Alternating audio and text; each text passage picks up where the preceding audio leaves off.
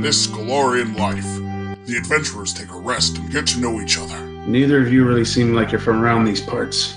Yeah, thank God about for that. The gang sits around a fire to tell stories of the past. Tell you what, though, at least I can spin a good yarn, and I'm about to do that right now. Traumas are revealed. I level my dagger at him and be like, Stop right there, slaver. Betrayals are discovered. Me and Slick go back 30 years. Why she got somebody following me around? And personalities begin to come together. Let me tell you, on the battlefield, nobody cares where you're from. The stakes are high. What happens if Sam dies in this flashback? I die in real life too. Want to know more? Then keep listening. Hey everybody, it's me again, Derek, your DM. Obviously, I want to thank everybody for giving us all this support, but also I wanted to talk about a fairly big temporary change in the show. Gavin, or Jock as some of you might know him, uh, is temporarily leaving. Uh, work kind of got in the way.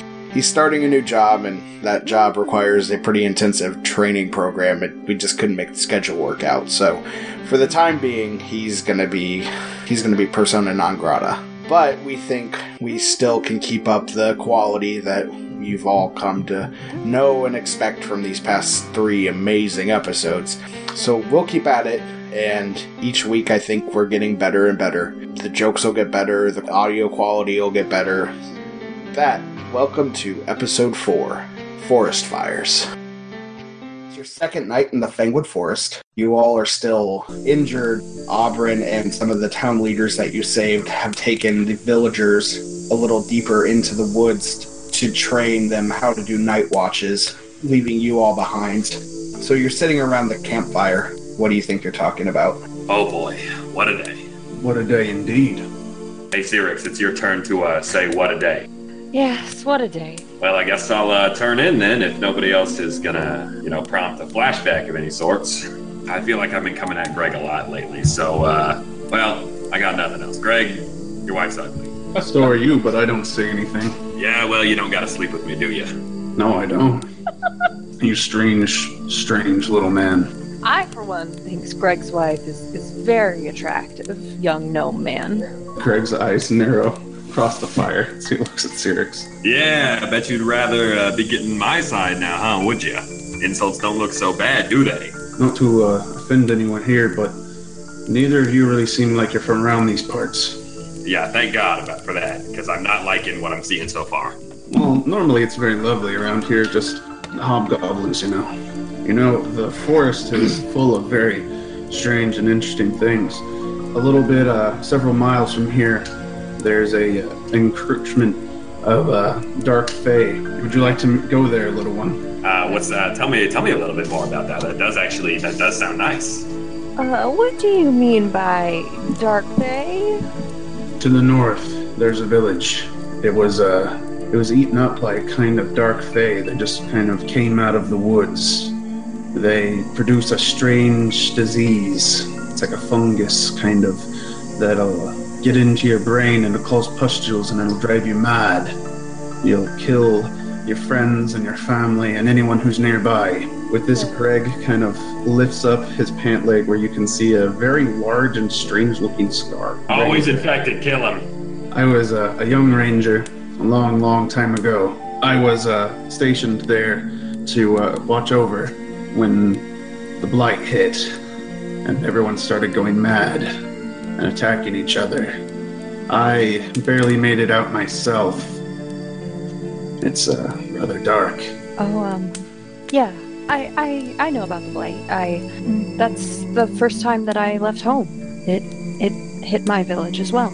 The town I lived in, it was small, kind of hidden in the mountains of Varisia. I, uh, I lived on a farm with my mother and right outside the, the village. And, you know, we raised animals and, well, I raised the animals and, um, I really raised my mother too. She was, she was, she was a little, a little different. Um, but when I was in my, in my teens, she, she passed away from, from the blight. Most of the town did. And these, these fae, they, they just, I, I really don't remember most of it, but I somehow got out alive too. And and that's when I started journeying away. Um, and I left Varisia.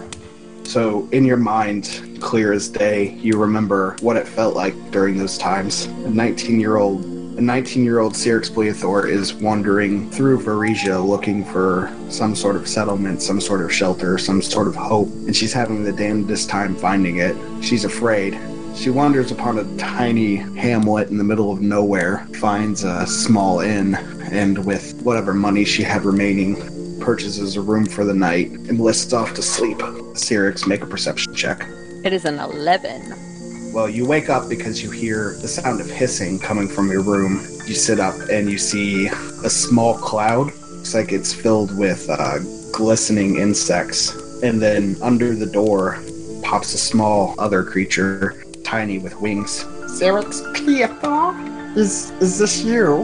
Who, who are you? Doesn't matter who we are. All that's important is who you are. You are Cyrix. I'll, I'll let you know who I am as soon as I know who you are. We come from the fairy court. You see, long ago, our leaders told us you would be born, and we've been trying to find you ever since. You are special. What do you mean special? We don't necessarily know. We just know you're very important to the tapestry of the universe. Your birth was foretold. We're here to protect you. Let's say that I am Cyrix Pleathor, not. What are you here for? What am I supposed to do? She waves her hands in the air and casts a spell. We can provide protection. This spell, for example, will increase your ability to take hits. It's it's called shield. And mechanically gives you a plus four shield bonus to AC. She waves her hands again, and the shield magic is gone. So then, are you are you going to follow me around everywhere, or If you would like us to help you, come with us. We'll find a safer place than this. You are marked by less than reputable people and people like us. So time might be of the essence. Will you come with us, Xerox Cleothor? can I roll a sense motive? I rolled a twenty-two. You believe them, but you get the sense that they're withholding something, but you can't tell what. All right. Before I take you up on this offer, where where are we going? To a safe place. We'll take you to our home, to our queen. She'll tell you what she knows. And where is your home? How far is it from here? Have you ever heard of Nirmathas? I know of Nirmathas, yes. There is a forest there. It's called the Fangwood. That's where we live. Okay, I'll I'll go with you, I suppose. We should leave now, under the darkness. Could I at least get a couple more hours of sleep though? We have business to attend to. Um, I'll tell you what. We'll. You keep traveling on your own, and we'll come back for you. We'll find you. We know where you go. Sounds ominous, but okay. I will I will see you later then. And then I uh, crawl back into bed. We will see you soon. You wake up and you set out same direction you were going. It's getting cold. You're getting tired. You have the supplies you need to make it through the night. Enough food for a couple days journey. What do you do? Well, I start looking around then for a, a safe place to, to set up my tent. Um, you manage to find uh, like a rocky structure that blocks the wind from the direction it's currently going. Okay. Um, well, I start to set up my tent there then. Perception check, followed by a will save. Uh, 10 for perception, uh, 17 for a will save, um, and if it's an enchantment, I have an additional plus 2. You hear in the distance what sounds like um, uh, like a horse-drawn caravan. I poke my head out of my tent. Can I see them? You think they'd be on the other side of the rock, which is small enough to get around, but you can't see them from where you are. Well, then I get out of my, my bedroll and I um, put my shoes on and I start climbing over the rocks to see what's going on, but but somewhat cautiously. You see the faint outlines of the caravan, but with that will save, you can make out that it's you can make out that it's illusory. It's not really there. Cyrix is, is mildly disturbed, but also kind of interested. So she sneaks closer to see if she can see who's making the illusion. Does a 24 hit your AC? Yeah. What happens if Sam dies in this flashback? I die in real life too. Uh, you take three damage. oh, god damn it. And then crowd of glistening insects comes out and cockroaches crawl out and surround him. But behind you, If you're not gonna come with us the easy way, we must might as well uh, make sure you don't disrupt the fairy court by taking you out ourselves. Um, excuse me, what? Well, you were marked, but you know, marked by us. The easy way to put this is that we're the bad guys in the story. You're destined to disrupt the fairy court, so we're gonna disrupt you. so she knocks another arrow and you take it. You take one non-lethal damage. What do you do? I I pull out my weapon. Um, I I don't know what you're talking about being marked, trying to. Ca- I have never met a fairy in my life. It- Oh, just leave me alone. The town was destroyed by fae. That was us. I go to hit the the pixie lady. I assume that a five does not hit. No, it does not. Sam's gonna die in a flashback. Sam's gonna die in a flashback. the pixie knocks another arrow and make a perception check. Fifteen for perception. You hear a tiny little snarl right next to you, and then a little brush of wind next to your leg.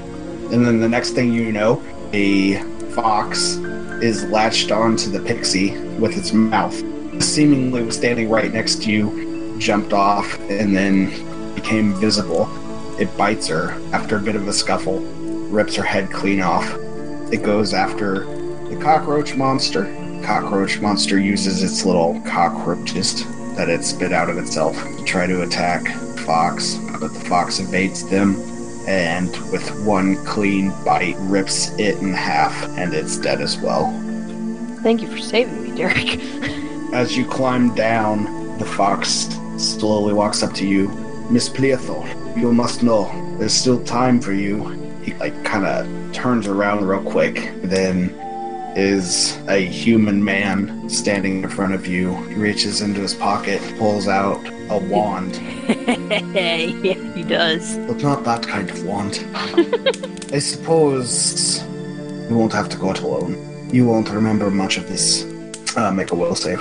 Uh, will save is 21, um, and then plus 2 to enchantment. So you feel your brain kind of swirling in in your head. Um, and he goes, When you wake in the morning, you won't remember the pixie, you won't remember the cockroach, you won't remember me. Take this. Someday you'll remember when the time is right. And he hands you a locket. It takes a word to restore, and someday you'll learn that word. He turns back to a fox and walks away. You open up the locket. The only thing in it is a little tuft of orange hair. So, back at the campfire, you just finished the story of how you left town, and then you left, and then eventually made it to wherever the first place you began your brothel parties are. But the story didn't include the pixie, the Morgadea, or the fox. You don't know any of that ever happened. Styrix, you're gonna hate me, but I could you just run all of that back one more? I just wasn't listening. I'm sorry. Truly, you are a monster. He's a little too small to be a monster, though. Like, I mean, I'm like, goblins uh, are little, but they're monsters. I'm like Mike from that movie Monsters Inc. that we've all seen. What are you talking about? goblins are, are ferocious, though. This this this short little man is just. Beautiful, sexy, There's a very rippling, there's a Cunt. very, savage. there's a very small list of, of, of people that I am unattracted to, and uh, unfortunately, small Grogoog, you are you are on it. Thank God, too. Styrix, I gotta say, you know, I I judged you for kind of like a bad storyteller and a boring person, and let me just say, you exceeded all expectations on that front. Wait till you. I tell you what, though, at least I can spin a good yarn, and I'm about to do that right now. You all haven't even seen me in a while. You know, I, I'm surprised they've even let you talk this much. I, a lot of stuff's been going on with me since I left the group. Didn't you just go into a shed and uh, never mind? No, no. No, I, I, I left the group, I don't know, it feels like a fortnight ago after our battle royale at the temple. Uh, as I'm sure, you know, you all remember, it was, it was, uh, I think I took on something like 99 other hobgoblins, but I used all the resources at my disposal, got a few lucky shots in, and emerged uh, victorious. So, as you'll recall, I uh, was tasked with the very important responsibility of, you know, using the body of that hobgoblin to go shepherd some refugees, you know, which was honestly on your all's part a mental error, a mistake, if you will. Because I gotta tell you, the first thing I did as soon as y'all were out of sight was dump that body right into the river and go on my merry way. I don't really give a shit about refugees. I don't really care. And uh, so it was nice to, you know, take a load off and uh, just sit by the creek for a few hours watching that hobgoblin float away. Because I've got bigger worries than some hobgoblin or saving a few worthless refugees like Greg's wife. Behind one of the buildings closer to the town, you see humanoid figure watching you. Ah, fuck. All right, I think what I want to do is stand up and, and, and look their way to let them know that, like, I see them and, uh, and maybe make a few steps in that direction and call out to them. A man steps out. You don't know him personally, but on his robes you see the symbol of a small noose, like a, a patch. Um, and you recognize that as the calling card for your the person you're endowed to. Are you are you with uh, are you with Slick Hick? Yeah, what does she want? Uh, she just wants to make sure you're doing your job, upholding your bargain. Me and Slick go back 30 years. Why she got somebody following me around? I'm holding my end of the bargain up. As you can see plainly, a distraction has happened. Uh, watching a dead body right next to the outskirts of No, town. No, how about the fucking hobgoblin attack that you witnessed too? All I'm saying is, uh, she don't trust you much. Yeah, well, she's gonna hear from me. I'll tell you that. Because this feels disrespectful. Well, some of the boys, they don't trust you much either. Yeah, who's that? Name names. Well, there's Jerry, it's Fat Jerry, Tall Jerry, Other Jerry, and then Tim. Yeah, well, I don't know what I've ever done other than build up that trust over the course of the last couple decades. Because I, I feel like I'm getting a little bit of undue suspicion in this case. I, I'm gonna, I'm gonna finish the job. Don't you worry. And you can tell Slick that. I think it's about time that maybe uh, we finish the job. We feel like maybe you're getting some special treatment that some of us are more Yeah, I'll cast magic missile. on the want. Uh, yeah, whatever. Uh, roll a UMD check. Uh, 14, so that fails. Trying to attack, huh? Well, Yeah, we all know what that was coming to.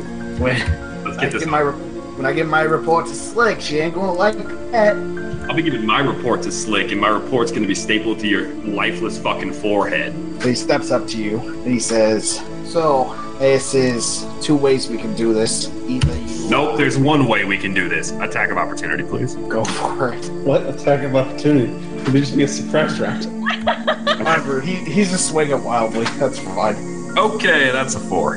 You swing at him. You make contact. He goes, "Ah, that that that tickles a little bit, buddy. Uh, you gotta admit, though, my bluster is impressive. I I can see why uh, she uh she hired you, man. Best fight, best fighter in our group, right here." Yeah, I can't fight for shit, but I'll fuck your wife. Uh, he takes out like uh, a baton kind of thing and swings it at you. Twenty-three hit. No, So he hit you for 15 damage, I am dead. non-lethal damage, so you're unconscious.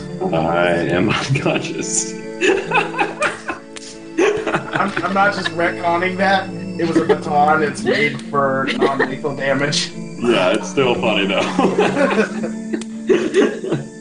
Man, I love my character now. I got him. I got him figured out. So you're passed out. You feel a small, you feel a small trickle of liquid go down your throat, Uh, not the first time. and you wake up. You are tied to a chair in a small little building. Your friend is standing there as well. So I thought about it, and I think that maybe if I make this look like a war casualty, is going to be less coming down on me if the hobgoblins are the ones who kill ya.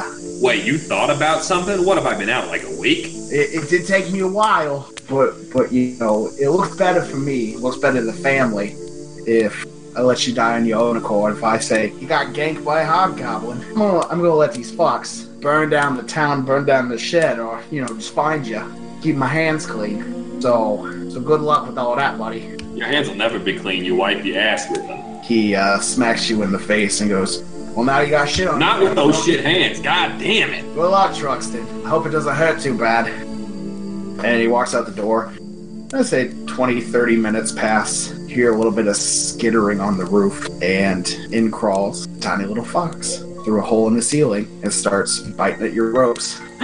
and he peels it away. Whoa, not that rope. He gracefully avoids your penis. Your ropes fall off. Fox sits at your feet and goes, Truxton, I, I need you to know that this life that you're living isn't the one that you're meant for. And, What, tied to a chair, getting ready to burn to death? well, you're not tied up anymore. That's a technicality. Everybody gets one saving. This is yours. Make the most out of it. I probably will not. I'll just. Do what you can. And when the time is right, use this. He flips a little bag at you off of his tail. It looks like the medieval equivalent of a dime bag, but it's empty. I immediately put it in my pipe and smoke it. The bag. yeah. Um, Just to see if there's any residue.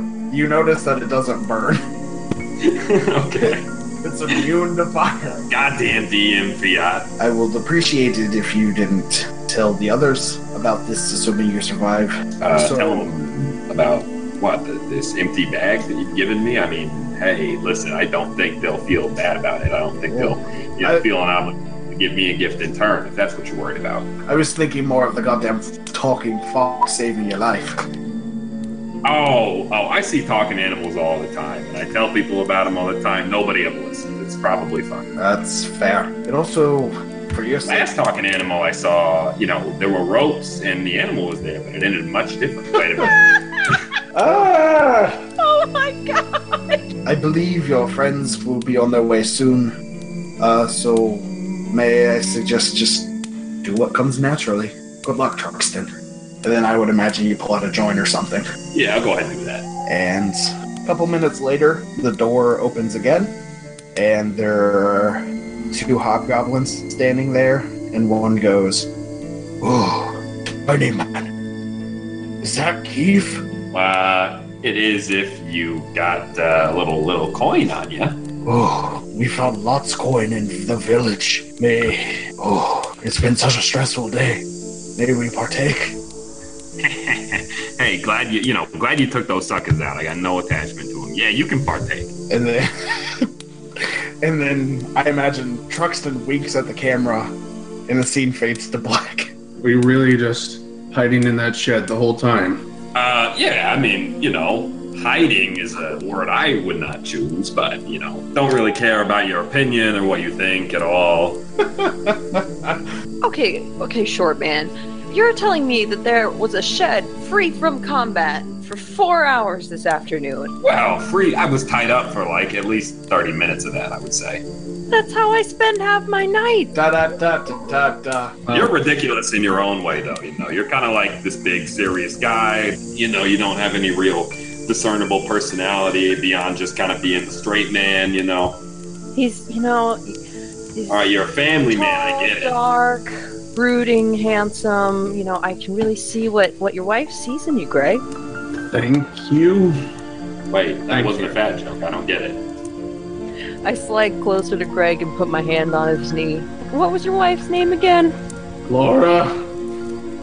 In, in, in all seriousness, though, uh, how did you end up meeting your um uh, beautiful wife? Hmm. To be perfectly honest, I asked you all where you're from. I'm not from around here either. Cyrix, you might have heard of Corvosia. Well, I've, I've spent some uh, some time in Korvosa. Yes, uh, very uh, nice, nice, nice men. I hate to disagree with you, but I think it's a rather terrible place. It's where my family's from. People treat coin worth more than friends, or family for that matter.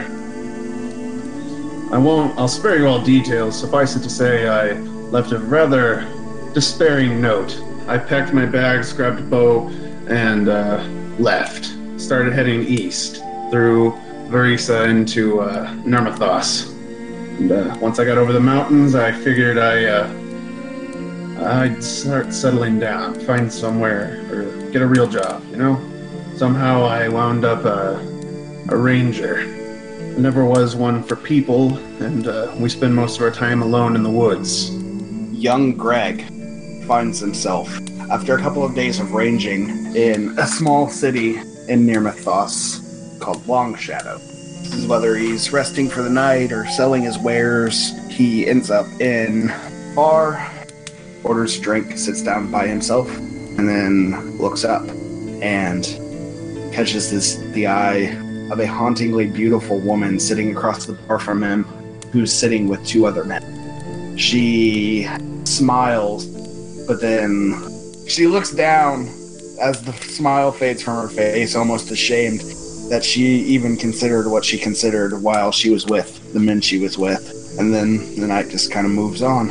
She retires to the inn upstairs, and the two men stay down and continue talking. I bust out the old uh, ranger ears. She's a good one, isn't she? Yeah, she's not bad. I'll like her. Yeah, pretty penny that one will fetch. Yeah, I should go find him. We'll probably be here in about an hour or so to gather her up. Yes, so I'll make sure she she stays here. Good. And thank you for your help. Greg lowers his head. His uh, hood kind of forms a, uh, a dark recess in his face and looks very brooding. So the woman's upstairs. The two, one of the men leaves. The other one goes upstairs. Uh, Greg is going to slip out and follow the person outside to confirm whether it was uh, some kind of strange animal bartering or if he stumbled upon some slavers. You walk outside. Uh, right as the man rounds a corner, And uh, can I do some kind of check to like scurry behind like a barrel or something? Right, so he real quick looks back, kind of scans the area, and then you make an acrobatics check. Oh boy. oh. Well, I got plus three and I rolled a six, so that's nine. Rolls are not with me tonight. Loudly kind of still flopping in the mud. It's dark. I just kind of like very unelegantly roll behind the barrel and like hit it and it kind of like clunks and hits the other barrel. In fact, it knocks one over. He looks over, and you hear him go, God, fucking drunks. And he keeps going. You tail him, he weaves in and out of the buildings, and eventually he knocks on a door, and you hear, "Ugh, Come in. The door opens, he walks through, the window's open. Can I scooch under the window to a prime eavesdropping position? Yeah, go ahead and make a perception check. Yeah, hey, that's a good perception. That's an 18. Uh, plus 7 as well, that's 25. Oh, I think maybe we should talk in my native tongue to uh, avoid the ladies upstairs hearing us. What do you think? Yeah, that sounds about right. They're Would that happen to be Goblin? Oh, guess what Greg Goblin. speaks? So you found another, did you? If she's pretty enough, we'll say a hundred gold. This is good work you're doing for us. Bring 'em, and we'll get you your pay. That sounds good. I'll see ya.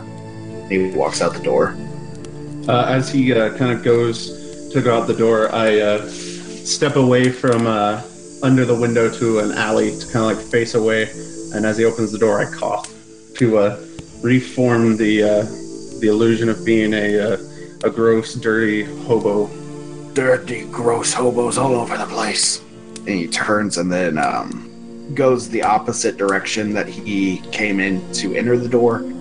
But then he turns immediately, and if you were to tail him, he would circuitously be doubling back to the inn. Well, uh, I'm going to uh, do some more creeping. How dangerous vigilante do I want to go? The real question is, am I Batman or am I Cable? Or are you just some dude who's going to let this lady get taken? I mean, I don't imagine I'm that. Question is, how is the best way to go about this? Because this is a don't want to make a misstep and then someone move without me being able to stop them. I suppose I'm going to uh, beat him beat him. Can I, is there a way I can beat him back to uh, the tavern? On the other side of this building, um, a bit of overgrowth that you could kind of sneak through, and it would be more of a straight shot to the inn than ducking in and out of the alleys. All right, I uh, beeline it back to the tavern before he gets there. When you get to the door, you see him turn a corner and about a hundred feet off. He doesn't seem to notice you, though. Good. Um, hmm, what to do? What to do? I suppose I'm going to uh, step into the tavern. Uh, I mentioned it's probably pretty late. Is there any other customers in there? The bartender is kind of wiping off the bar for the day, but there's nobody else. Um, I am going to go upstairs, and upstairs is there a uh, like kind of an alcove and a hallway where I can kind of like lean up against a door and hide? Yeah, right next to the ice machine. Okay, yeah, I'll do that. Does I get? Is there a soda machine? Does that Coke? Yeah, it well, it's Shasta. Damn it. but yeah, I guess I'm going to make a stealth check to try and uh, just creep up behind that and wait.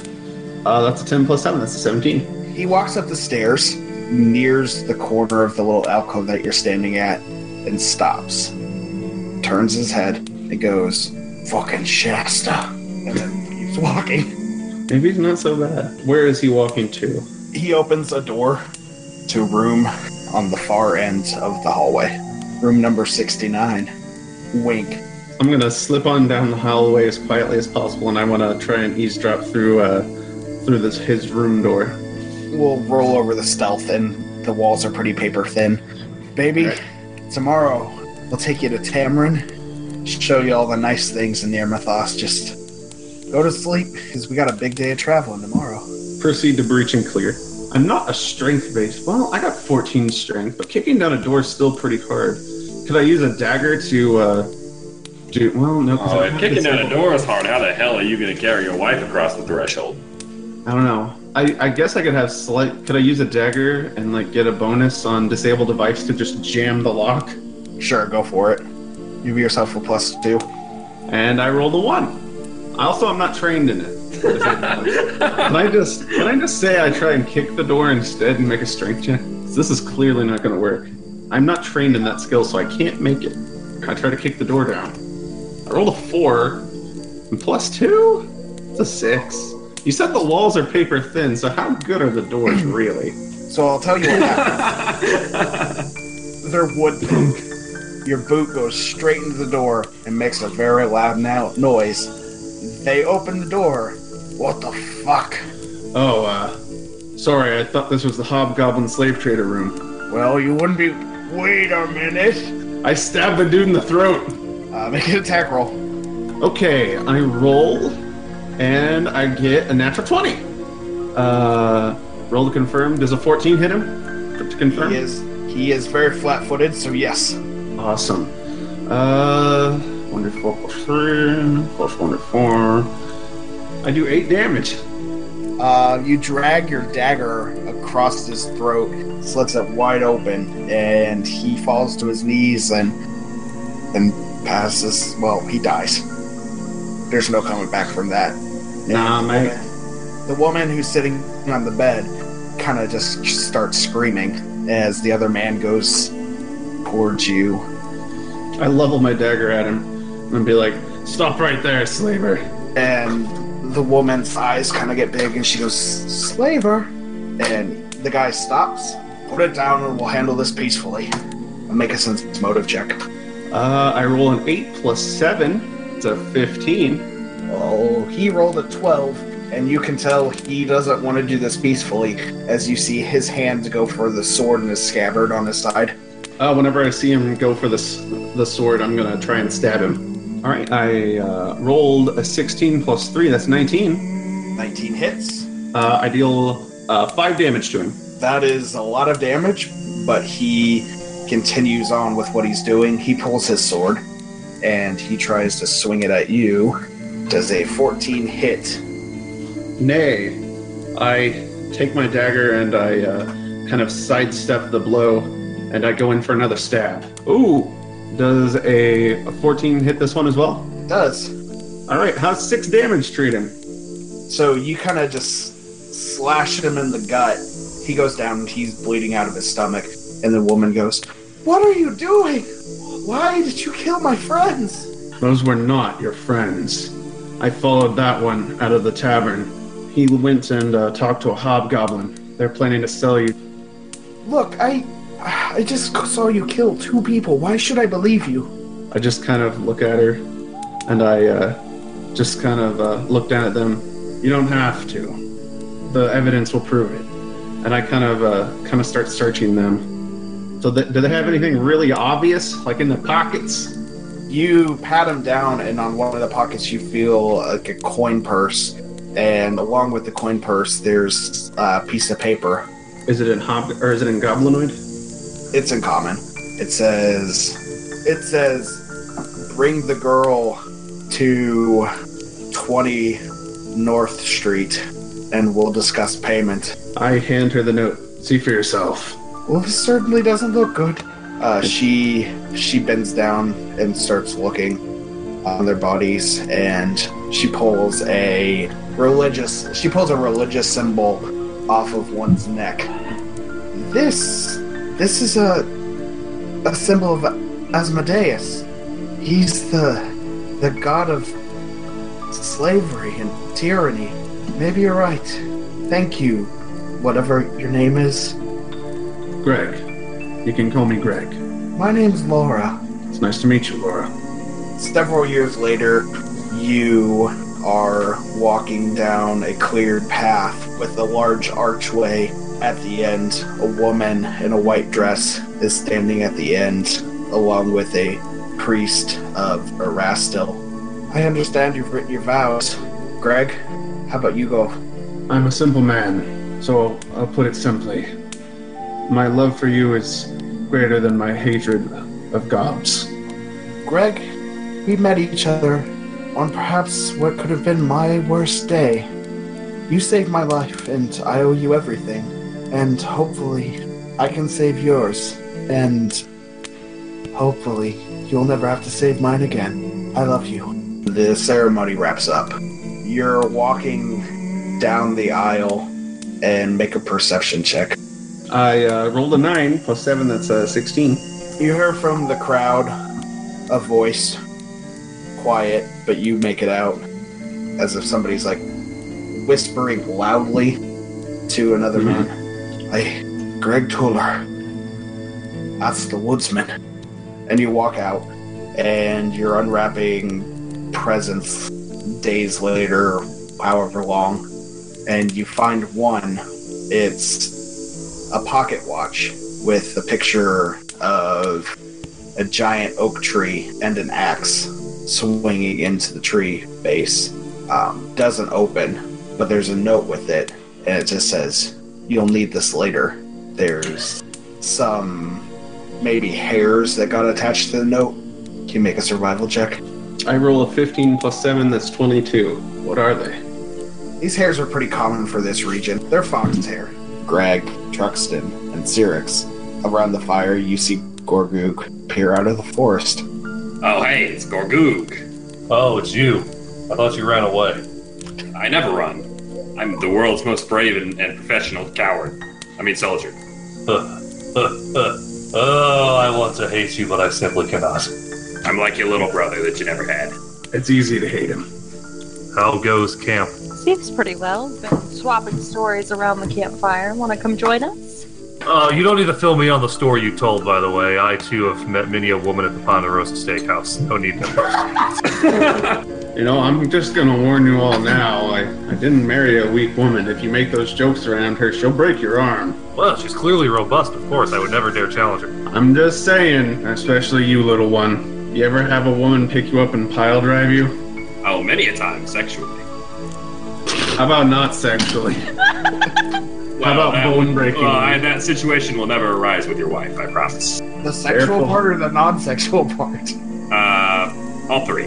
That being said, perhaps it is best as we sit around this fire that we not only plan our strategy for the coming days, but perhaps relax a bit after a battle well fought. And Gorgug reaches into his knapsack and pulls out the remainder of that fine brandy that Jack bought for him. The first night of the adventure. and he passes it around. While I was out and about in the forest, I saw the goblins attempting to build a bridge to our side of the river. It should take them some time to do so, but they are mostly using slave labor, so make of that what you will. Uh, not much, to be honest. We put them to work for us. Gorgug's eyes seem to stare up into the distance. Hmm. Yes, a joke perhaps it is to you, but for those of us who've seen it and dealt with it and even lived it, yeah, it's still funny from time to time, but generally it's not. the, the sides of the screen get wavy. It's a beautiful autumn morning. Gorgug is currently in the Malthuni Imperial Army. He's on the verge of becoming a sergeant. His hair, longer and slightly less gray than it is now, waves in the wind. It's a good day for Gorgug. Him and his men, fresh off a happy battle, have been heavily inebriated. That morning he slinked out of a brothel, deftly dodging payment. He'll say it was on accident, but we all might know the truth deep down, and he looks forward to an assignment ahead. He doesn't know quite what it'll be, but it'll probably involve killing humans, so sounds okay. Your only responsibility for the next week is to patrol, try to find any resistance forces or any sort of buildings that you could take over. You've got four young men that come along with you. One is a perhaps overly persnickety man named Alabaster Sneed. He's the son of one of the noble families in Malthun. He really is only in the military to raise his position, and he's, he says, I don't know why I'm coming with this mission. I should be taking a much deserved bath back at the town or having my feet rubbed by those women in the brothel. You know, man, keep talking that way, and I'll give you a long, long bath in the bottom of the nearby river. Uh, I know you're here because your daddy has money, but let me tell you, on the battlefield, nobody cares where you're from. He looks at you, his head kind of sinks. He goes, All right. You know very little. So I'd recommend, if you want to make it out of this alive, either from the enemies or from me, you keep your mouth shut, you keep your blade hand warm, and you get ready. I suppose I'll only be under your service for a couple more days, so I might as well do what you say. You climb a medium sized hill, and you notice a small wooden fort in the backdrop. You hear the sound of what sounds like the whip, followed by uh, screams of agony. Is this fort under Malthuni control? It is not. Does it look heavily defended? Uh, there are two wooden towers on the doors. An archer stands at the top of each, but other than that, there isn't even a gate. It's an open door. I turn to my soldiers and Mr. Sneed. All right, boys, Sneed in particular. You can make a name for yourself this day. We'll take this fort, plant our banner, and go home and shrink it all off. How's that sound? Two archers, when they see you, train their bows on you, and one says, Who goes there? I am Gorgug, soldier of the Malthuni army. These lands, these lands lay under our fealty. If not currently, then inevitably in the future. You will grant this fort to us, and in return you shall keep your lives. Well, I am a half orc, so I'll say that with a uh, subtle threat behind us. I'll roll intimidate for it. Does a 29 do it? I'm not the one to make the decisions. We'll let you in. You could go talk to Jareth. He's the gentleman with the whip and the great sword. He'll put you in your place. I'd like to see him try. Take me to this Jared. Is it Jared Kushner, by the way? It is. In Oh, fact. God damn it. You walk into the fort. It is well lit for this time of night, torches everywhere, seemingly magical illumination. And there's a man in the center, surrounded by two or three other soldiers.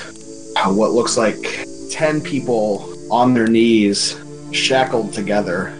Um, and he is the man with the, the great sword, you assume is Jareth, is just whipping the one on the end uh, with no remorse. And he says, This is what happens if any of you try to escape.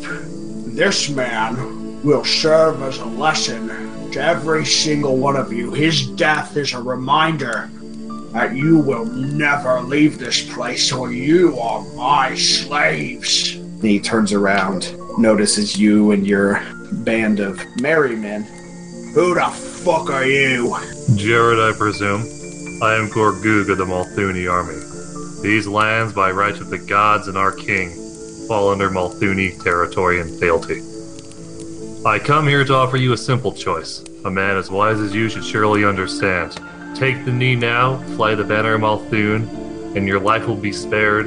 You'll be left in control of this small portion of the country. Do with it as you will. I don't kneel for anybody. You fucking Malthuni scum think you own everything. We're gonna take back everything from every one of you. And I guarantee you ain't winning this fight. Well, Jared, if you like it that way, we can do it that way. Gorgugu will reach down. He turns his head back to his men. It's what you're here for, boys. Sneed, try not to die.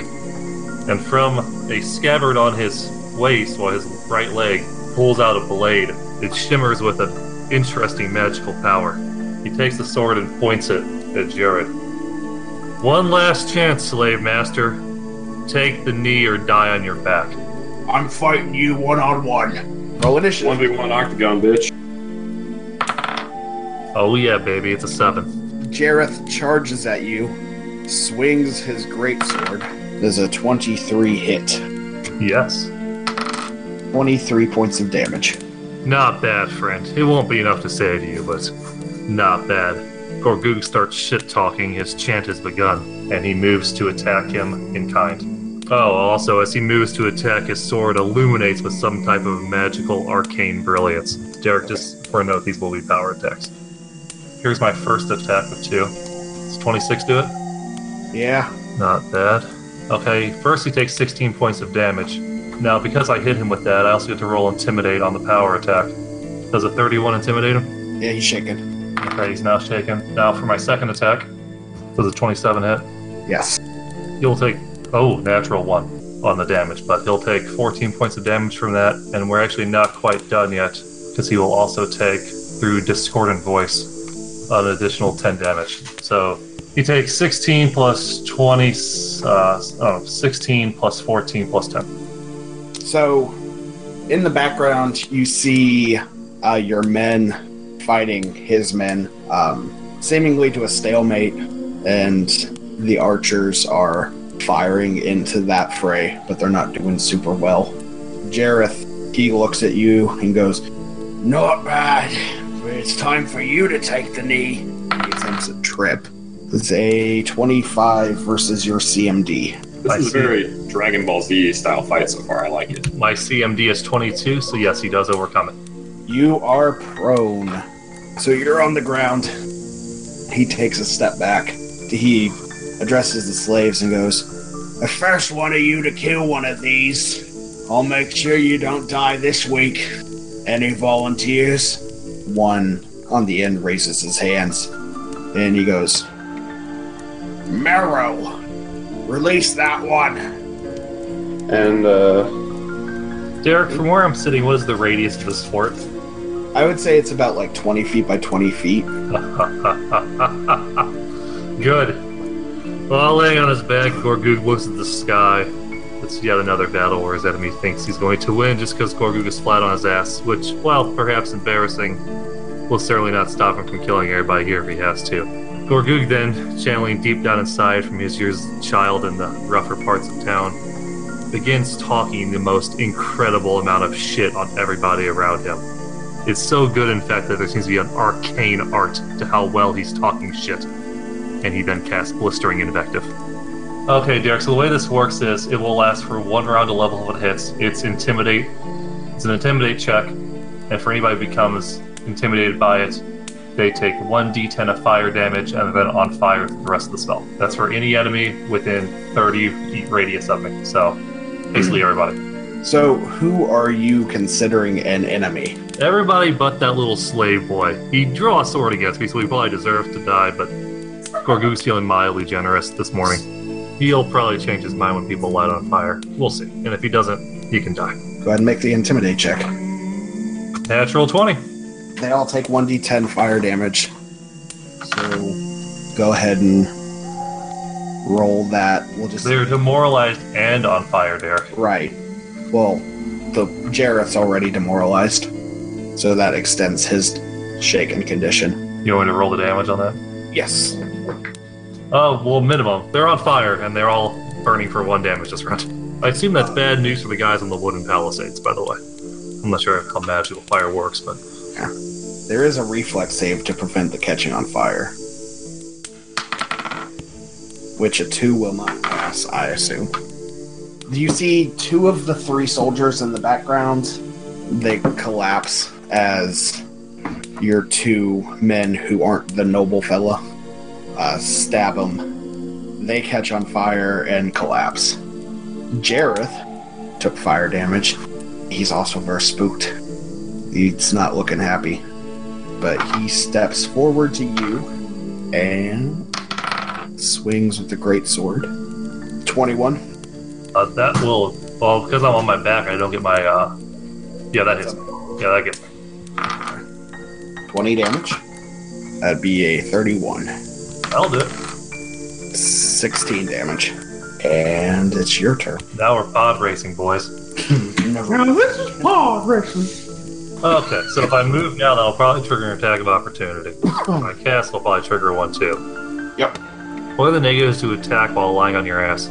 Uh, minus 4. Okay, I will go ahead and attempt while lying flat on my ass to smack my flaming foe in the face with my sword a couple times. 30 for the first, That hits. 19 damage. That's going to be a total of 22 damage on that first hit with Discordant Voice. And I assume a 10 will not hit him, so the second attack whiffs. Alistair delivers a final blow on one of the the last of the uh, sworded fighters, and your other two turn their attention to the archers on the tower, um, loosing two arrows at each. Um, and with the fire surrounding them, they fall. The slave man walks up to Jareth, looks at you in the eye, raises a hand, places it on Jareth's shoulder, casts. Jareth's eyes glaze over, and the slave man says, You will run away from here. You will never come back. If you ever have the inkling to come back, you will throw yourself off a cliff. And Jareth begins walking out. The man looks at you and says, Free these people. They do not deserve this. And then he steps back, turns into a fox, and runs away. Alabaster walks up and says, That was a hell of a fight. Ah, so I I guess uh I've got some new uh, toys to send home to Daddy. Uh, as Gorgug stands up, he casually casts Reviving Finale on the group. Everybody gets to heal for 2d6 damage. How come you never use that when we fight, Grogu? Uh, mainly because it's a third level spell that heals me for a whopping 7. Uh, two things happen as Gorgug's standing. How far has this guy gotten away, by the way, Derek? It's a hundred feet. Uh, I don't have enough faith in my men to shoot him in the back at this distance. I guess he gets to live another day. I look around. Well, boys, battle well fought. The mystery fox boy's gone, but better not to think about these things. They'll make your head hurt. All right, pack it up. Let's gather up the slaves and bring them back to the general. Ah, ah, that was not part of the order, actually. if you don't mind, I think I'm gonna send one home to my father to prove how well I'm doing. Sneed, if you do any such thing, you'll never leave this place alive. And that's my solemn oath to you. He walks up and grabs the whip. He goes, These aren't men. These are our property. We won them in battle. Well, apparently he's not listening. So I will go ahead and cast Ear Piercing Scream directly at him. Is that a fort save? It's, uh, He fails. Don't worry about it. okay. Let me make sure I'm doing the damage right here. Uh, for two caster levels. Oh, God. 22 damage and he's dazed. Well, he, he's not dazed. He falls to his knees and he looks at you and he goes, You'll be hearing from my father. And then he dies straight to death. I look around at the slaves and I look to my own remaining troops. You know, the thing about writing reports is it's done by the guy in charge. Gentlemen, you don't feel like being narcs, do you? They don't say anything. That's what I thought. I looked at the slaves. I looked at my men. Boys, you fought well today. 100 gold pieces and all the weapons you can carry are yours to keep, plus the knowledge of the men you killed. Good job. I at the slaves. For you, you take all the rest, any food and all the gold left in this wretched place. Then you're free to go. As far as I'm concerned, you were never here or you escaped during the mayhem of the fight. Either way, I do not care. Your freedom and your lives are your own now. Uh, make a sense motive check. Seven. Oh, So weeks pass, and you find yourself back at the camp with your commanding officer. He calls you to his tent, and he goes, Gorgug, there's one lesson you need to learn about war. Never give your men less gold than you give the people you save. They'll turn their backs on you. Also, you probably shouldn't kill your men, especially when that man happens to be a very important person in a very important family.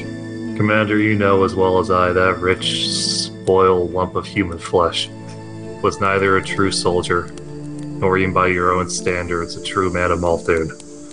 He lusted only, only for fame and money. If it were not me killing him mercifully, he would have slowly down the battlefield. Unfortunately, the fame and money his family has helps feed our men, and they've asked me to reprimand you.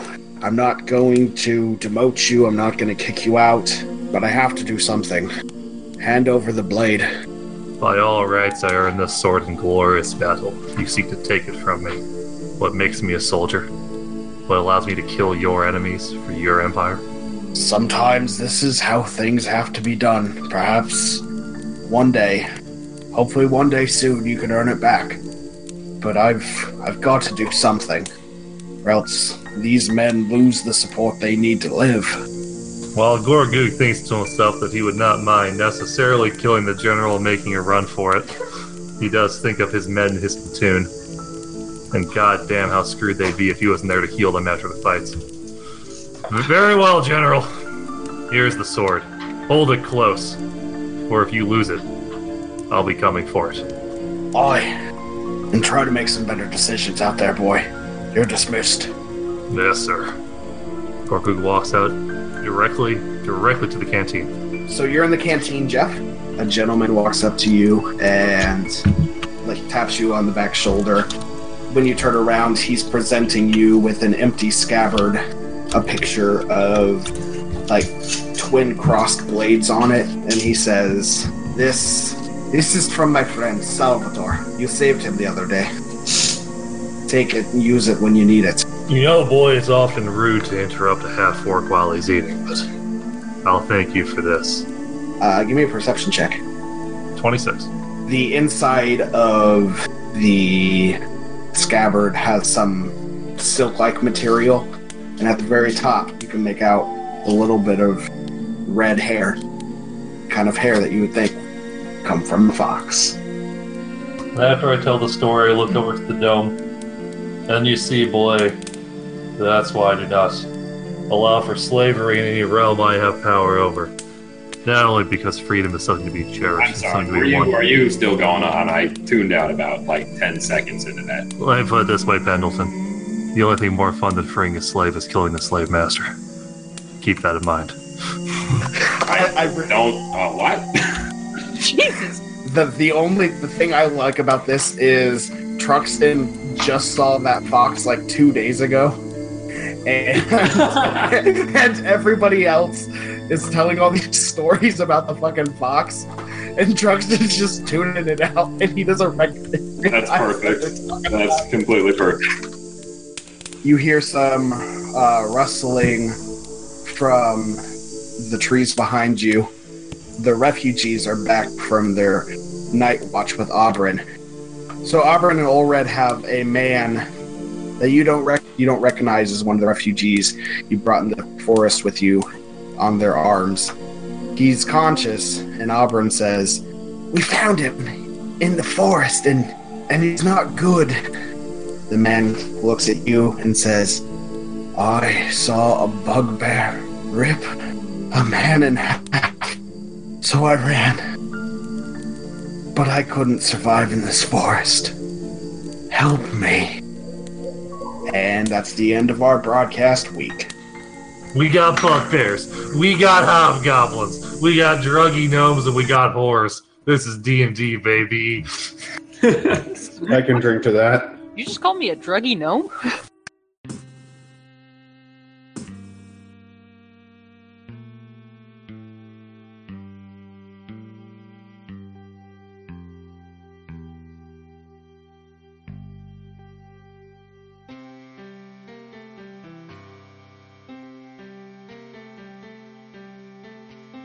This podcast uses trademarks and or copyrights owned by Paizo Incorporated, which are used under Paizo's community use policy. We are expressly prohibited from charging you to use or access this content. This podcast is not published, endorsed, or specifically approved by Paizo Incorporated. For more information about Paizo's community use policy, please visit paizo.com forward slash community use. For more information about Paizo Incorporated and Paizo products, please visit paizo.com. Ironfang Invasion is copyright 2017. Ironfang Invasion and the Pathfinder Adventure Path are trademarks of Paizo.